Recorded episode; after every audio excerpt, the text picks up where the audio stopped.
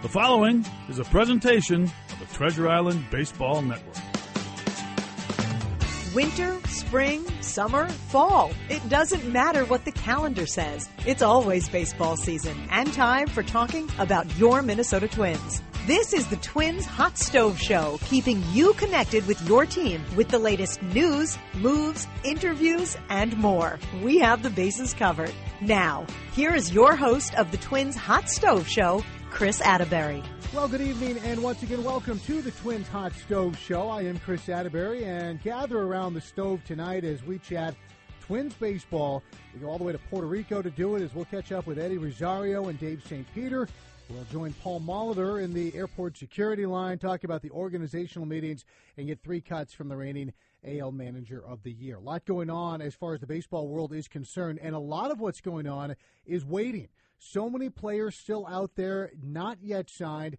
The top four free agent starters all still available. I believe the top 15 position guys, a lot of those guys are still out there. There has been very little movement and uh, a bit of a stalemate right now as some guys looking for bigger dollars, longer tenures, and teams have not yet blinked. So there's going to be a flood of new faces and new places coming up, but as of yet, still a bit of a stalemate. Has been some news out of the uh, Twins organization. It was revealed by Bob Elliott, the Spink Award winning writer from Toronto, that his countryman Justin Morneau uh, will join the Twins front office as a special assistant. This is one of the worst kept secrets in the building. Everybody has known this is coming. Uh, not yet official. If and when uh, we actually get that official paper signed, hopefully Justin will see fit to join us on the air to talk about his role. Twins front office, well, they're all down in Fort Myers, wrapping up organizational meetings. And again, Paul Molitor later in our program will weigh in on that.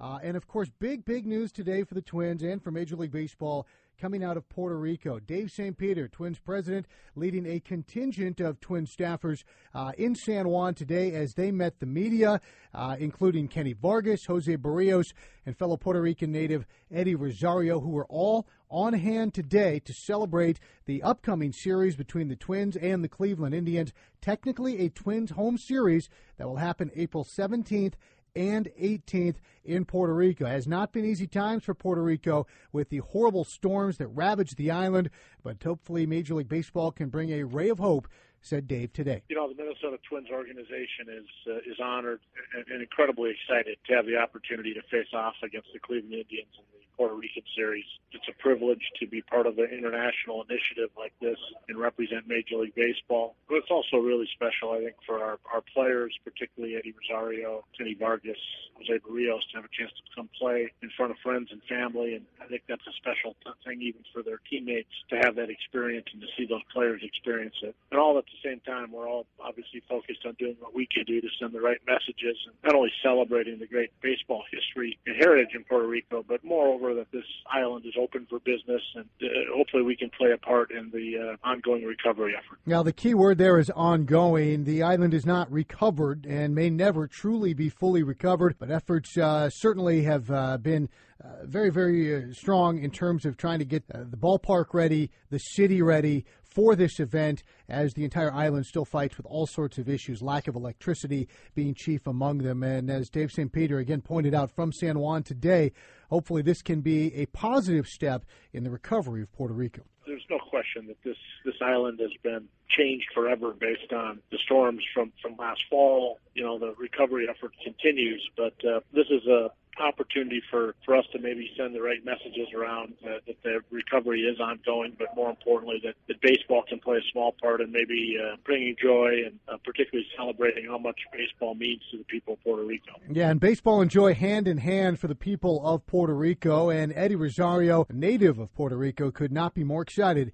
to play a true home series. It's incredible for me. It's an opportunity for the people here in Puerto Rico after Maria He's happy for for the game, you know, and opportunity for my family see me. Sometimes difficult for everybody for the din for the money to see me in the in Minnesota or or whatever state to see me. Um, it's incredible. I feel I feel I feel feel awesome to to play here in, in my in my hair. Again, that's Eddie Rosario from San Juan today. Kenny Vargas, Jose Berrios joined him at the announcement. Now, Eddie has played before in San Juan. In fact, he was wearing a Team Puerto Rico uniform at the time. I played in 2013, the World Classic, the first round. I remember this this day. I played left field versus Venezuela, and I catch I catch one ball one ball to the wall, and they heard everybody say, ah. For me, it's the the most exciting moment I remember. 100% is an amazing, amazing dream for me. Play here again. Yeah, Eddie Rosario. Got to get him on our sound effects board there with his uh, his crowd noise. Obviously, the fan base in Puerto Rico is massive. Part of the reason the Twins are there, we mentioned the trio of twins uh, from last year's roster, born in Puerto Rico: Vargas, Berrios, Rosario. The tribe, of course, with Francisco Lindor, a favorite native son, and as Dave St. Peter notes, uh, this is a fan base that's going to cheer for good baseball, no matter who's playing it. We've always been aware of, of the passion and the history here. We've seen that in recent WBCs, but uh, to be on the island, to be in San Juan, to see how people are reacting to Major League Baseball, to the Minnesota Twins uh, coming here to, to play games. It's a pretty special uh, opportunity. Yeah, and again, that's going to be on April 17th and 18th. The Twins and the Tribe. Those will be technically Twins home games early in the season that will be played in Puerto Rico, and Eddie Rosario cannot wait. Everybody's exciting. Everybody's exciting here and to see the Major League game in, in, in my city, you know. It's, a it's a great moment to to play here in Puerto Rico.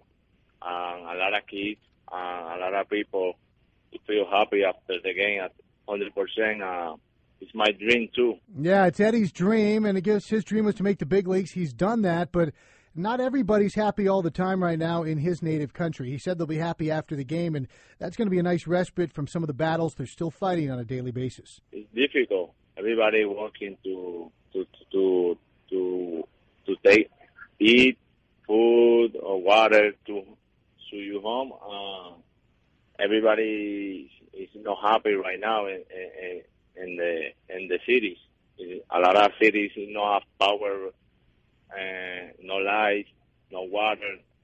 Uh, I think this game is the opportunity to to happy everybody in, in, Puerto Rico. Yeah, hopefully the Twins, the tribe, can do their part April 17th and 18th to help the continuing recovery of Puerto Rico. Kenny Vargas, Jose Berrios, Eddie Rosario, and Dave St. Peter all in San Juan today to talk about that series. We appreciate Dave and Eddie stopping by the hot stove to share their thoughts. Uh, one final note if you're into prospect lists, well, Mike Berardino has put together his top 10 for Baseball America as regards the Twins.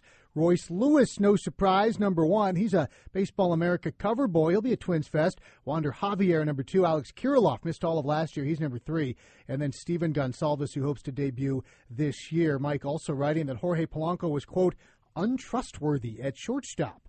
We'll see how that plays moving forward. Moving forward on our Hot Stove Show, all across our network, and of course on Facebook Live, manager Paul Molitor from the airport in Florida. Because why wouldn't we talk to the manager of the year from the security line at an airport in Florida? That's next on your home for Twins Baseball.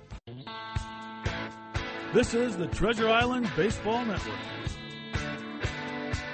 Well, welcome back to the Twins Hot Stove Show. And for the first time in 2018, and in fact, the first time this offseason we officially get to speak with the manager of the year, the reigning manager of the year, and that is Paul Molitor. And uh, Paul, you and I have uh, had some other events and whatnot, but as far as across the network, the first chance to get you back on the air. So congratulations, certainly in order uh, for the year you and your staff and your club had, uh, and also a happy New Year to you. Yeah, happy New Year to you to you as well. Uh, you know, it was uh, it's getting further and further in the rearview mirror, but it, it was a fun year and I think that you know um, I think baseball fans like good stories, and for the Twins to rebound from what happened a couple of years ago and, and find our way into a wild card game, I, I think it made for a good storyline, and and uh, I was one of the people that was able to benefit, but I cer- certainly think it's a reflection for our entire organization uh, when the manager gets recognized. Yeah, and speaking of good stories, you were in the middle of one at the winter meetings. Uh, it wasn't about player acquisition, but it was about uh, your longtime buddy Jack Morris and our colleague Yeah. uh, joining you in the Hall of Fame. And pretty special, not only that he gets to go in with Alan Trammell, but also that you were there and a couple of St. Paul kids could celebrate together. Well, uh, it was just tremendous news. You know, I think a lot of us have agonized with Jack through the final years of his on the initial ballot, and then just kind of when when to see his his fair shake might come around. And and you know, we we work them. We we do our shows on Sundays. Uh, you know, I've been around Jack in, in the baseball world since we were really grade schoolers in St. Paul, and uh, he couldn't be more deserving. I think his humility and, and accepting uh, being, uh, you know, chosen to enter the hall and going in with his good buddy Alan Trammell, who also is a pretty good friend of mine. It's going to make for a really fun induction. Yeah, really fun induction and a, a great honor. Now, Paul, you're joining us from Fort Myers. In fact, you're at the airport as the organizational meetings have just concluded, and that's a little change to the calendar. You mentioned kind of the rearview mirror of last season. Now we're looking ahead, and you could really say you guys have turned the page in the last couple of days looking towards 2018. Uh, talk about Sure. the shift of meetings from being immediately following the season, as they had been in the past, to where you are now, uh, a little bit closer to spring training and certainly a little bit closer to the year to come. Well, I, I think that part of the I I'm not sure exactly why they chose the timing that they did. Maybe some of it was more for us to be looking forward and not backwards, and uh, also the fact that there's been so many changes in our organization from turnover in certain roles to uh, the additions in many many roles. We had I think close to 150 people here, which was remarkable, and the format was different from organizational meetings I've been at before. There was a lot of uh, breakout sessions. Um, there was crossover from scouting and development to you know on-field staff and you know analytics departments. Um, a lot of good give and take. I just thought it was very well constructed by both Derek and Thad and some of the ideas they came up with for the way not only to push us forward, but also to make sure that the new people in the organization felt welcome. Now let's start with the new people, including on your staff. You've got a new pitching coach. We had Garvin Alston on last week, and you want to talk about an engaging guy, just a Yeah. positive light that fills up a room. And then also a guy who's been very well regarded around the league for a long time, and that's Derek Shelton. Talk a little bit about their roles and how your relationship with those two men has uh, maneuvered through this process. Well, you know the the coaching staff has you know changed fairly significantly over the past two seasons. Uh, with the addition of, of Jeff Pickler last year, there's actually been five changes, and um, you know I I, think uh, in the cases of new in the new guys, Garvin obviously interviewed tremendously well, came highly recommended. Um, all the vetting we did was tremendously positive. You know it's it's going to take a while for us to you know, sort some things out, how we think, what we want to do. Certainly, I welcome new ideas, blending with some of mine as well as things that I've learned. And it's the same way with Derek Shelton. You know, long time hitting coach for the Tampa Bay Rays. Uh, you know, received a lot of high accolades for his work in that field. But he moved on to a quality control situation in Toronto last year. We also felt that he was ready to make another move forward in terms of what he can contri- contribute to a major league staff. So looking forward to him. You know, Joe Vavra, good friend. We worked really, really well together. It was a hard thing for me to see him leave. But, you know, on the other side of that coin is it's a new opportunity for a new relationship with Derek and as well as his chance to influence our team. Uh, you mentioned that particular relationship between a bench coach and a manager, and you and Joe did have a, I think, a, an outstanding rapport. That communication has to almost be second nature at times. Uh, are you and Derek? Is that just something you'll work on throughout the course of spring training? Obviously, I, I would assume your paths have crossed on numerous times throughout uh, the course of your your Yeah. two careers. But is that the, is that just going to come with time? They've, they've crossed some. Um, it's been quite extensive since we decided to bring him in and he accepted the offer. Yes, it, it will take some time. You know, you're right about the relationship I had with Joe. You know, I came in three years ago and he kind of helped me uh, with a lot of the exposure he had to various roles on major league staffs. And we got to where you know, he knew what I needed each and every day, and he was always very available in terms of discussions regarding the many, many things that come across your desk on each and every day. So with Derek now, it's just going to be our first order of business, I think, is to try to make sure that we have a good feel of spring training. He'll be in charge of the field coordinating for that, and that's a tricky thing. And, and to be honest with you, you have a comfort level with one guy, and now you bring in someone else we're going to have to make sure we're you know fairly meticulous in how we go about planning that to make sure that everybody's on the same page and the players feel like we got a good idea of what we want to accomplish. Did he give you a discount on one of those hitting sticks of his for Ben for Christmas? Are those still out there? yeah, I saw the commercials. I don't know. Yeah, yeah, he must. You know, he's he's he's done pretty well. He found a niche in his uh, hit, hitting gimmick and. uh uh, I'm sure he did fairly well because we've seen that around for a long time. But no, to, I haven't. I haven't seen one come come my way yet. We're gonna have to dig out one of the old Mauer quick swings and then the the, the Shelton hitting stick, and we'll have some sort of a uh, a competition at some point uh, this summer. Yeah, he's got he's got to supply at least one for my son Ben. Doesn't you would he? think. I mean, wouldn't that be? Yeah, I would think so. I think that would be a very nice we'll work, uh, we'll way to start. You mentioned other new faces. There are new coordinators. There are new minor league managers. A lot of them coming from the college ranks, where uh, a lot of emphasis has been put on their teaching skills. And then the idea is you get a program for every player in the system, and it's consistently then taught and executed through the system. Uh, were you just passing out name tags? I mean, what was it yeah. like in terms of working in some of these breakout sessions? And I have to think, Paul, that for some of those guys, and I happen to know some of them, there's going to be a little bit of a wow factor when they walk into their first professional job and they're sitting there with the guys in the Hall of Fame. Yeah, there's no doubt about that. I'm glad you didn't, didn't ask me specifically about anybody because I probably wouldn't know who you're talking about. But uh, you know, the past few days we did get a chance to shake everybody's hand. When I got the emails about additions, I tried to make the calls at least to welcome people, and uh, I, I thought we came up with a, a fairly interesting and yet you know somewhat comedic approach to introducing these people uh, throughout the course of the couple days before each and every session. We'd bring, you know, two guys up at a time that were new, and they were responsible for introducing the other person, give something about their background, as well as maybe a couple of fun facts and uh, it was entertaining and it was a good way to kind of break the ice with the new people. But you know, as many new people we had in the room, we had all the people with five years or less experience in professional ball stand up, and it was significant. But we also had the amount of people that stood up with more than 30 years in the game, and I think that Derek Falvey said it added up to something like 650 years of Ooh. baseball experience. So it's kind of the blend of the old and the new, and learning from each other, and hopefully it's a good formula for us. Yeah, that's straight out of Remember the Titans, the introduction ceremony, which is fitting because Thad Levine went to that high school, so maybe that's where uh, maybe where he picked it up. Now, yeah, amongst guys, I don't know where they pull this stuff out of, but it works. amongst all of this, you're looking towards the season, and yet there's still so much uncertainty because there are a ton of really good players who don't have sure. teams yet, and some of those guys are going to end up uh, more than likely a- as part of the Twins organization. How do you deal moving forward with your planning when you really don't know exactly what your roster is going to look like?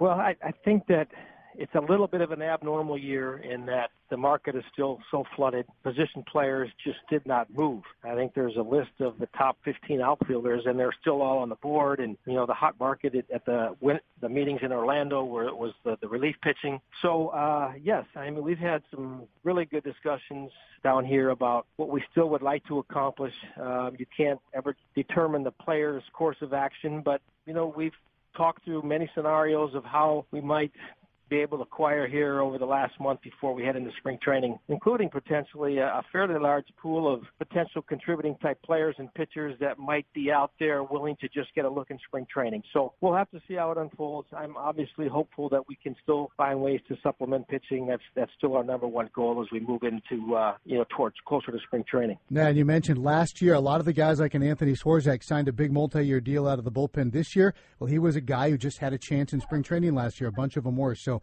you can find valuable players uh, that no way. Doubt. We've been uh, no joined doubt. by Paul Molitor from the airport in Southwest Florida. We're going to take a break on the Hot Stove Show. We'll hear more from Paul in a bit when he takes three cuts right here on your home for Twins baseball. Welcome back to the Twins Hot Stove Show. Great to talk to Paul Molitor as always. And if you want to chat with Paul Molitor, well, here's your chance. He's headed out on Caravan. Monday, Caravan Week kicks off. Molitor, Eduardo Escobar, Alan Busenitz, Dan Gladden, and even a cameo from Jack Morris will be part of one leg of Caravan. Jorge Polanco, Robbie Grossman, Cory Provus, the other. That will include the Twins Ice Fishing Classic at Madison Lake on the 15th. Wednesday night in Cedar Rapids, I'll be there with Zach Granite and Mitch Garver talking to some Kernels fans. And then on Friday, a very special day, Joe Mauer, Byron Buxton, and I have the chance to visit with the National Guard folks training at Camp Ripley. Check the Twins website, find out if and when a Twins caravan stop is going to be pulling in to your town. Stick around. Three cuts with Paul Molitor after this on your home for Twins Baseball. You're listening to the Treasure Island Baseball Network.